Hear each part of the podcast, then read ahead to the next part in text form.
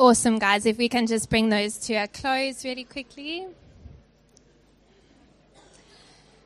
Cool. So, without further ado, we are going to welcome Stefan to the front. he is going to be um, preaching for us this morning. Very excited to hear from him. I'm sure, Stefan, you'll give yourself um, an introduction, but I'll give you one fact about him is I feel like he is the king of dad jokes and just maybe jokes in general, but it's a very defining feature.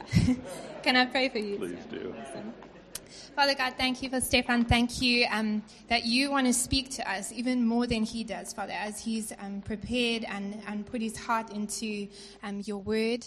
Um, that, Father, thank you that you are going to use it and you're going to speak to us, Father. I pray that um, you will open our hearts and you will just um, really help Stefan to hear you well and to uh, teach us really clearly and for it just to be awesome and encouraging and inspiring in every way. We pray for this in your mighty name. Amen. So, there were three Maties. I'm, I'm, learning the pronunciation of that, but basically, what is it? Maties. There were, there were, there were three rugby players from Stellenbosch who were uh, driving down a road in a in a bakkie. We call it a pickup, but here we call it a bakkie, apparently. One of those vehicles that doesn't have an, a, a, back on it, right? Um, and they, anyway, they saw three UCT players on the side of the road, standing beside the road. They stopped, they asked the UCT players if they would like a ride. And UCT players said absolutely. So they opened the tailgate of the vehicle, all jumped in. And then they drove away at a pretty good clip. Um, later, the driver had to actually swerve to the left to avoid hitting a cow. They sailed over a cliff in the car, landed in a lake, went to the bottom. Well, um, the Matie players, the Stellenbosch players, they immediately they swam to the top. They waited several minutes for the UCT players, who finally surfaced. And one of the one of the Stellenbosch players asked, What happened to you guys? And at which point one of the UCT players replied, We couldn't get the tailgate open. so, I guess it doesn't really matter um, which culture you're a part of, uh, but at least in many westernized cultures, guys, sports, sport rivalries, they actually play a pretty big part. So, by a quick show of hands, how many of you enjoy sports? There's going to be a couple of sport analogies here. Um, watching sports, maybe? Yeah. Uh, playing sports, a couple of you maybe. Good. Some of you look at look the part. Analyzing sports the day after. A lot of times, you know, we sit in our sit in our sofas and talk about it. And you know, given an option, some of us might just prefer to stay home and watch the game on the big screen, um, while others will go to the stadiums at all costs. You know, you love the atmosphere and all that that entails. Well, this reminds me of a story that I read about a man in America who went to a sellout football game. And there was an empty seat beside him. And the guy behind him, he notices that the seat is empty. And he asks the guy, you know, why is, why is the seat empty? And um, the man replies, well, my wife recently passed away, and, you know, we have season passes, and she never missed a game. And then the man says, man, I'm sorry to hear that. Um, but couldn't you have invited maybe one of your friends to come and fill in the seat, something like that? And the man said, oh, no. Uh, they're all at her funeral. So, so, you know, many cultures, they have their specific sports that they enjoy and they excel. Um, but the one common denominator across most sports and most cultures is that you have these huge crowds of spectators watching a small number of players who are actually in the game. You know, think about it. In soccer, for example, it's the crazed soccer fans. Should be a, a, a picture coming up here. Uh, watching only 22 players. Or you're going to have about 50,000 Springbok fans cheering on their team. Or, guys, in American football, 100,000 plus Americans who are having the opportunity to cheer on their team to become the world champions. or, you know, 15 fans politely clapping for two individuals as they hit a ball back and forth over a net. And then, actually, just recently, last week, just shy of 100,000 people watching two men just pummel each other in the ring. or you have 20,000 uh, spectators watching just simply 10 athletes putting a ball through a hoop. You know, we love the energy and excitement that comes from our favorite teams as they compete. But, guys, the imbalance is the same no matter which sport we love, which is a majority of the people watching a minority of the people taking part in all the action. You know, just over a hundred years ago, there was an Italian economist and sociologist. It was a guy named Vilfredo Pareto. And he made an observation. He made this observation that 80% of Italy's wealth belonged to only 20% of the population. And, and some of you who've been studying recently or maybe have studied, um, you know this has become known, this observation actually became known as the Pareto principle, which states that a majority of the results come from a minority of the inputs. Or to put it in plain English, 20% of the people doing 80% of the work. And as we look across various sectors of any society, this does actually appear to ring true. I mean, think about it 20% of the taxpayers paying 80% of the taxes, 20% of the drivers causing 80% of all traffic accidents, a minority of the criminals committing a majority of the crimes, minority of the factories contribute to a majority of the pollution. Some of you students in your group work minority of the students do a majority of the work, and so on and so on. And guys, the reality is that the church in the 21st century, where we're in right now, we're not immune to that principle. A theologian, a guy by the name of Dr. Thom Rainer, he posted some interesting statistics a few years ago. He said that within churches in the West, and, and I think we would qualify here in South Africa as well, that within churches in the West, the ratio of church staff to members has decreased over the last half a century. In the 1960s, there was one full time staff for every 500 people in attendance. And now those ratios have moved to one staff member for every 76 people in attendance. And what we've seen happening in churches, including One Hope, is that we've become comfortable with a few people doing a majority of the work. Or put in a different way, Christians today are treating church as a spectator sport. And guys, it isn't. It is not a spectator sport. Paul, in his letter to the church at Corinth, he fights against this tendency in this way in 1 Corinthians chapter 12, really starting at verse 12 and going all the way through the end of the chapter, Paul compares the church members to body parts. And it's something we've talked about here recently in some of our series. We all belong to one body, but we each have individual functions. And when we're not functioning, guys, the body is not performing at its best. Paul says this in a different way in his letter to the church at Ephesus. He says, the whole body, joined and held together by every joint with which it is equipped, when each part is working properly, makes the body grow so that it builds itself up in love. You know what Paul is telling the early churches, and then us today, is that within the church we all have functions, and in order for us to be a healthy body, each part of the church needs to be in the game and not up in the stands. So, this notion of being involved or getting out of the stands and into the game, it's not a new one. Moses was tasked actually with leading the nation of Israel, the children of Israel, out of Egypt into the promised land. And, guys, while this march actually should have only taken 11 days, it actually took them 40 years. And it was during this march to the promised land that we pick up the story that I really wanted us to unpack today.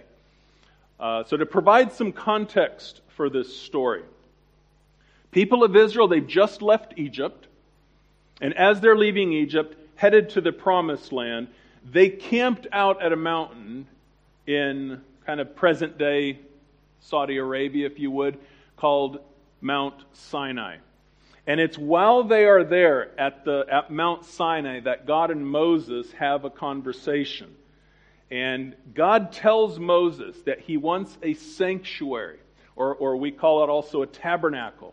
He wants it built. And the reason he wants it built in Exodus chapter 25, verse 8 says, So that I may dwell among them, so that God can dwell among his people. That's why God wants this tabernacle built. Now, guys, this tabernacle is going to be a unique structure. Because at this time, keep in, keep in mind, the Israelites, they're traveling. They're a very nomadic people. They're not stationed in one spot yet. So they're traveling around the wilderness. They haven't yet made it to the land where Jacob and his 12 sons lived about 400 years prior before they went to Egypt. And because of this, the dwelling place, this, this sanctuary of God, it needed to be mobile. It needed to be a structure that could be easily dismantled, packed up, and transported as they continued their wandering. Guys, this was a huge task, a monumental task, and it was clear that Moses was not going to be able to do this alone. It's going to require a team effort. Not even Moses, Aaron, and his buddies could do it alone. And so this is where we pick up the story in Exodus chapter 31. And then again, the story continues in Exodus 35. Now, just as a side note here, the story in Exodus 35, or better yet, the story in Exodus 31, God is speaking to Moses. That's what we're going to be reading. But the story in Exodus 35 is now Moses communicating to the people. They're pretty much the same passage here. But here, Exodus 31, verse 6, let's read this a second. Then the Lord said to Moses, Look, I have specifically chosen Bezalel son of Uri, grandson of Ur, of the tribe of Judah. I have filled him with the Spirit of God, giving him great wisdom, ability, and expertise in all kinds of crafts. He is a master craftsman, expert in working with gold, silver, and bronze. He is skilled in engraving and mounting gemstones and in carving wood. He is a master at every craft. And I have personally appointed Aholiab, son of Ahisamach, of the tribe of Dan, to be his assistant. Moreover, I have given special skill to all the gifted craftsmen so they can make all the things I have commanded you to make. So here we have it, guys. Such a simple story. God chooses to insert into the larger meta narrative what important lessons being shown here. God is building his tabernacle, and he's using his people, a wide variety of people, to accomplish this task. And guys, today, God is building his church, and he continues to use a wide variety of people to accomplish this. Matthew chapter 16, verse 18, kind of emphasizes this point. God's saying, I will be the one who builds my church. So, what I want to do this morning, very simple, is just pull out a couple of principles from this story. Five principles to be exact. You guys are note takers, you can write these down. And hopefully, they'll be able to encourage us, but also challenge us. Challenge each of us and our families as we seek to live out another value that we have here at One Hope, which is what we've been unpacking here last couple of weeks And this one is to be involved, the concept of all hands on deck. So, with the passage in our minds, let's go ahead and start unpacking some of these principles. Principle number one. Principle number one. It's this idea that all of us have some skill God can use. All of us have some skill God can use. In this story of the building of the tabernacle, very interestingly, we see in Exodus 31, verse 6, we see that God gave skills to all the craftsmen. Read with me. I've given skill to all the craftsmen to make everything I have commanded. Again, Paul reminds us of this again in his letters to the church in the New Testament. Corinthians chapter 12 verse 7. He says a spiritual gift is given to each of us. Why? So we can help each other. You know, a lot of times when we think of church work, kind of the picture that comes to mind is that what we saw earlier of an athletic competition where we have anyone from two people to 22 people actually on the field, while a majority of the congregation are simply spectators. We're sitting in the stands enjoying the action and activities going on in the field that we think is for our enjoyment. Friends, this is not how God designed the church to function. Peter, one of Jesus' closest friends, he describes it in a way his audience in the time would understand. And he writes that as believers in Jesus Christ, we are being built into a spiritual house to be a holy priesthood. You know, prior to Jesus coming, the priests in Israel's time, they played an incredible role of intermediary between the people and God. But now, today, since New Testament times, we're all described as priests, having that direct access to God and the ability then to minister to others. This isn't something that only our priests have the responsibility to do. You know, as followers of Christ, we each have skills and abilities that Paul called spiritual gifts that we need to be used for the building up of his church. So not only do we each have skills, but as we move into principle number two, God is the one who gave them the skills. Look with me in Exodus chapter 31. Again, not only in verse 3, but again in verse 6. It says, I have filled them. God has filled them with the Spirit of God, with skill ability, and knowledge in all kinds of crafts. Also, verse 6 now, I have given skill to all the craftsmen to make everything I have commanded. Guys, God equips those he calls. And it's worth noting that while God gave Bezalel and Aholiab these skills and abilities, and gave all the other craftsmen the same skills and abilities. Something that really stood out to me as I was studying it for, for this, in very practical terms, guys, these individuals, they were all equipped in Egypt. You know, and I find that fascinating because uh, these people that God is choosing to use in remarkable ways, they didn't receive Bible or theological training but rather they received some of the training, the best training that the world had to offer back then. And they received it in, if I could say, secular institutions, Moses included. I mean, his education in the courts of Pharaoh. So, in other words, for the majority of us in this room, adults, students, youth, you know, we may not have received or are receiving our training in seminaries and church based training programs. Rather, many of us, we've received or we're in the process of receiving our training in universities or programs outside of the church. God uses this equipping. And we need to recognize that God is the one who's going to be giving us the skills and abilities, even if we're practically equipped in the land of Egypt. So then this leads us into the next principle, principle number three. You don't have to leave the marketplace to do the work that would please God. You don't have to leave the marketplace to do the work that would please God. Bezalel and Aholiab, along with the other volunteers, were using, guys, their practical skills and abilities for the building up of the nation of Israel.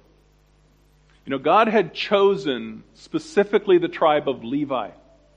They were the ones who were actually going to be taking care of the church, if we could say that. But look at who, who, who God, you know, who God chose Bezalel and Aholiab. Look at the tribes they came from. Bezalel came from the tribe of Judah. Aholiab came from the tribe of Dan. You know, God has a way of using ordinary men and women in their vocations for the building up of his church. And there's another story in the Old Testament, in the book of Nehemiah. He describes a beautiful picture. Nehemiah, again, not seminary trained. He was a government official who took on a pretty big job of rebuilding the walls of Jerusalem. Another beautiful picture of building of the church. And during the rebuilding of the walls surrounding Jerusalem, Nehemiah describes a beautiful way in how these workers blended the sacred and the secular in their work. Again, to provide some context here, uh, Nehemiah and some volunteers, they're in the process of rebuilding the walls around Jerusalem. However, during those initial stages, there was adversity, pretty fierce opposition, even to the point of enemies attacking. So, this is where we pick up the story now.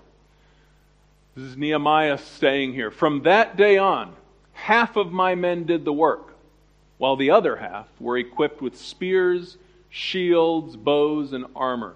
The officers posted themselves behind all the people of Judah who were building the wall. Those who carried materials did their work with one hand and held a weapon in the other.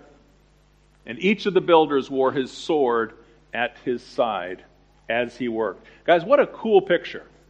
Cool picture of the ordinary individual using the skills and talents that have been developed in their vocation for the building up of God's church.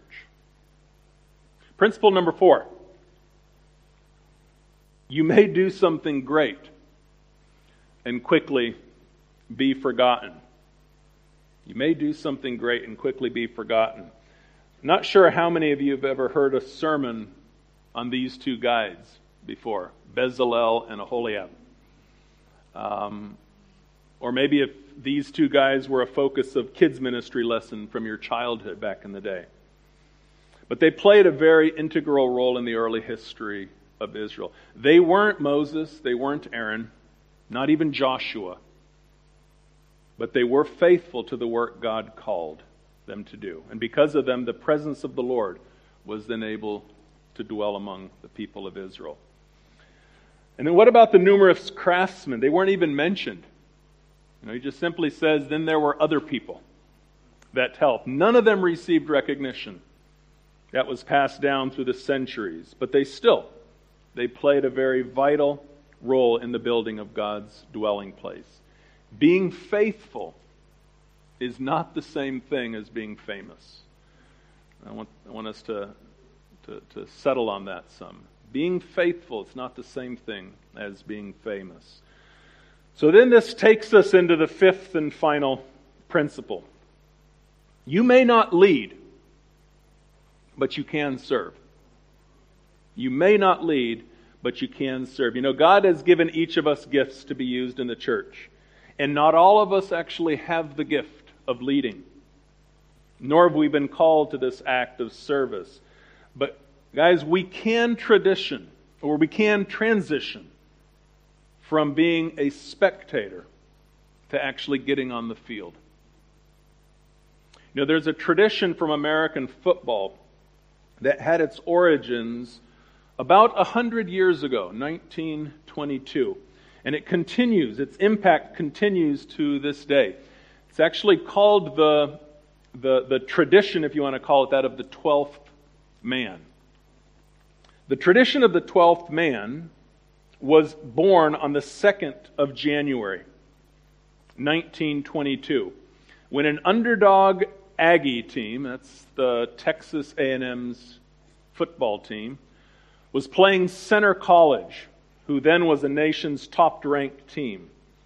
And as the hard-fought game wore on and the Aggies dug deeply into their limited reserves, Coach Dana remembered a squad man who was not in uniform. He'd been up in the press box helping reporters identify players. And his name was E. King Hill, Gill.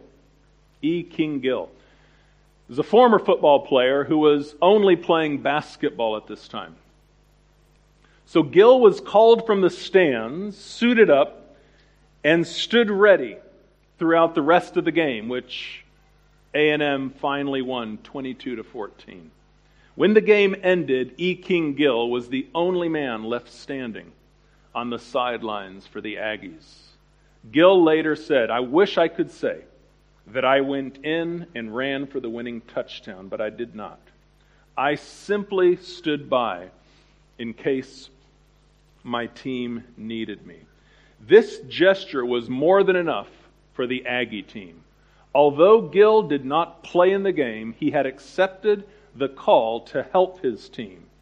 He came to be thought of as the 12th man because he stood ready for duty in the event that the 11 men on the gridiron needed assistance. That spirit of readiness for service, desire to support, and enthusiasm helped kindle a flame of devotion among the entire student body, a spirit that has grown vigorously throughout the years. The entire student body at Texas A&M is now called the 12th man. And they stand during the entire game to show their support. The 12th man is always in the stands, waiting to be called upon if they are needed. So here at One Hope, we want our value. We want you to be involved. We want you to get out of the stands and into the game. And there's going to be some individuals passing around some pamphlets. Something like this. While you're getting it, um, obviously you're going to be reading it and looking at it, but I want to. I want to continue to make some comments about this. You know, many of you here today, many of you here, you're actually already in the game. You come week in, week out to serve. During the week, there are others who are involved, maybe through life groups, service opportunities, serve Stellenbosch, among others, and even exercising the gifts God has given you to serve the body of Christ. We have individuals who are preaching right now down in Somerset West. Kudos to you guys. Again, whether you're publicly recognized or not. Then there's others of you who you're actually you're in the stadium you're watching the game, but you're in the stands. You're the spectators. You're content to show up and be entertained by the game. Guys, my encouragement to you is that you come out of the stands and get on the field. One Hope would like to facilitate your entry into the game as simple as possible. So when you look at this card here, these are just some of the areas. If you could kind of Picture it sort of like an, an, an on ramp on a, on a highway. It's going to be a very easy way for us to get involved. And for those of you who are in the stands and, and you want to be involved, you want to, you want to get involved in church life, um, these are, like I said, some of the areas that you can serve in here. Um, I believe next week and maybe the week after, there's going to be more talked about this. But what we want you to do is just pick some of these areas that you would love to be involved. Maybe you didn't even know these sorts of things happened within the church. Um, and put your name and phone number on there so people can reach out to you. Uh, then, in the end, at the end of the service, there's going to be a box there. Karen has it in the back, and love for you guys just to simply put this card on your way out at the end of the service. And guys, then there's going to be others, maybe who are here. You're not even in the stadium. You know, in fact, you probably don't even know there's a game going on. Um, maybe you lost a bet, and that's why you're here at church this morning. Um, or you came because your spouse, maybe your boyfriend or girlfriend, invited you. Um, maybe others because of that empty void in your heart. You know, and some of what you've heard this morning might have really intrigued you. The opportunity to be a part of something bigger than just you.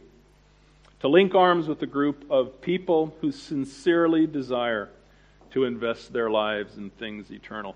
You know, if that is you, if you're one of those who is out in the parking lot still, you're outside of the stadium, and you'd like to learn more about this thing we call being a follower of Christ, um, I invite you to come up after this service and chat with myself or others who will be up here as well, who would love to tell you more about this team and the coach that we're playing for. Uh, so I'm going to call the, the, the band up again, and we're going to have another song. And it's a song that's really going to be getting our hearts uh, ready for what we as followers of Christ do, which is remember what God did for us through his Son on the cross. And it's the taking of communion. So, Paul's going to lead us and the band, and it's going to be maybe a new song to some of you, but we want you to kind of follow along with the words. And then when they're done singing it once, then I'll come up and we'll kind of lead us in communion. Only once.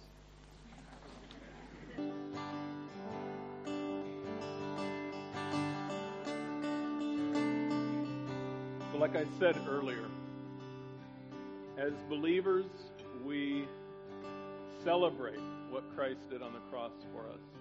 And we're commanded by Him to remember it as we gather. And so this is what we're going to do now. There's stations set up around the room. I know one in the back, front, and also on kind of on the four sides there. And um, maybe surround yourself with a few friends and take it together. Families can do it together. If you don't have family here, just uh, link in with somebody. And um, let's go ahead and do that. The band will just be playing quietly with music in the background while we do this. Before we kind of scatter to those areas, let me pray. God, thank you so much for your the way that you reconcile us to you. God, thank you for this uh, opportunity that we can visually, physically remember it as often as we get together. And I pray that um, if there's anyone in this room, anyone within earshot of my voice that doesn't that doesn't know you yet as their personal Lord and Savior, uh, that they would they would settle that today. They would they would be a part of something that has eternal significance and impact in their life. In Jesus' name, we ask all these things. Amen.